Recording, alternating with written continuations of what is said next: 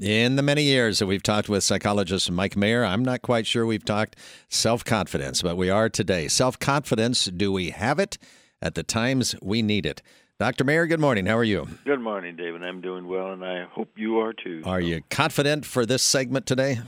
Oh, I don't know. you know, we all struggle with self confidence. We were talking off air about that.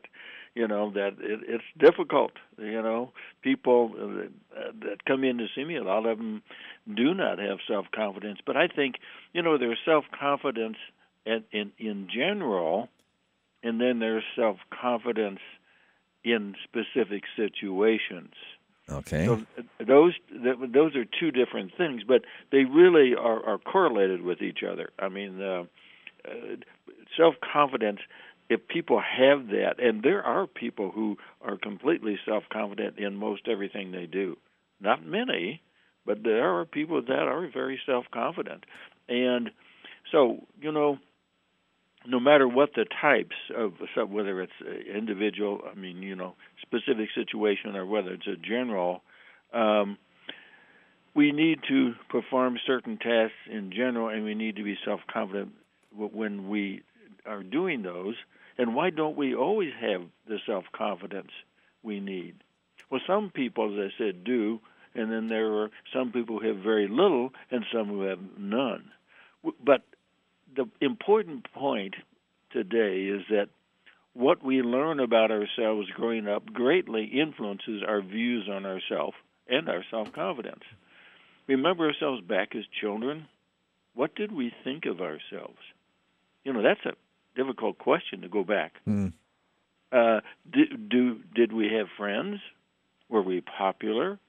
Did we excel in anything to get a personal sense of achievement? Did our parents back us, praise our achievements, love us as their children, and made us feel confident that we were succeeding in life?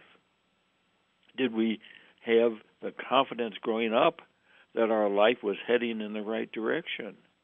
And do we remember those moments when we succeeded in something that gave us a feeling or belief in ourselves, like a home run, a good game, a ballet performance, a solo performance of any type, winning a 4 H award, our first kiss on a date, the first time we tried something new on our own and succeeded, like riding a bike, swimming, or dancing. You know, I, when I answer that question for myself, I vividly remember riding a bike the first time that I stayed up and I didn't fall over. You know, that, was a sense of self confidence, and I still remember that. I understand that, but then also some of us remember running right into a tree. so like, I mean, we we tend to remember. As I'm listening to that list, I think that's a terrific list, and you bring up some very uh, things that most of not all of us can say well yeah i experienced that i never thought of that as a boost in my self-confidence Many times we only remember the times that we failed rather than the times that we succeeded, though, in some of those things. So I like your list saying, Did you do this? Did that happen? Were you able to accomplish that? I, I hear that and I think, what a wonderful way of redirecting our thoughts from the negatives to the positives. Thanks, David. That's exactly what I was trying to do, and and and I think that that is so important because we all have had those moments. We've all done something well. Maybe you just baked a cake and you were yeah. successful. that's pretty good, though. I got to tell you, in a lot of places, that's pretty good. Yeah. So those are the things that I like people to look for, and those are what build our self confidence. So all of these moments and experiences help add our sense of believing in ourselves and helped us form a healthy belief in who we were and who we are. Some people, interestingly enough, David, may not have found their belief in themselves until later in life and realizing only later that they had more going for them than they thought. Mm-hmm. That's an interesting insight, too. Believing in ourselves is so integral to our success. Yet that belief must be realistic and backed with strong personal motivation to succeed. So you have to be somewhat realistic, uh, but generally there are there are still good things that that that we can find in ourselves. We have to watch out for those who may continue to give us negative feedback, causing us to become demoralized, which in turn induces a self defeating attitude that increases the likelihood of failure. And we also have to watch that we have not learned or picked up the habit of finding fault with ourselves so much that we negatively affect our own self concept.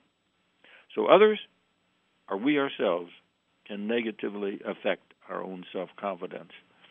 So, it is so important that we look for the good in ourselves, which is what we did earlier. Cherish the gifts, the talents that we have been given and have earned. That includes our knowledge, our insight, our positive emotions, our spirituality, our humor, our physical talents, our physical health. Look at all of those positives in there that we have bits and pieces of. And then share these gifts with others. Share your positive self confidence with others in a positive way. So, my thought really today is that we all can find some self, some positive things in ourselves and recall some of those things in the past. If you don't believe in yourself, it is long past time to do so, as there are positives in each one of us just waiting to be recognized. I like those. They sound like very wise words, and I really hope that they'll help some people today because I think there are a lot of people that need to hear that message, Dr. Mayer. That's a good one. Yes. Appreciate you. your time today. All right. Psychologist Mike Mayer on self confidence. Do we have it at the times we need it? It's News Talk 1400 KFRU.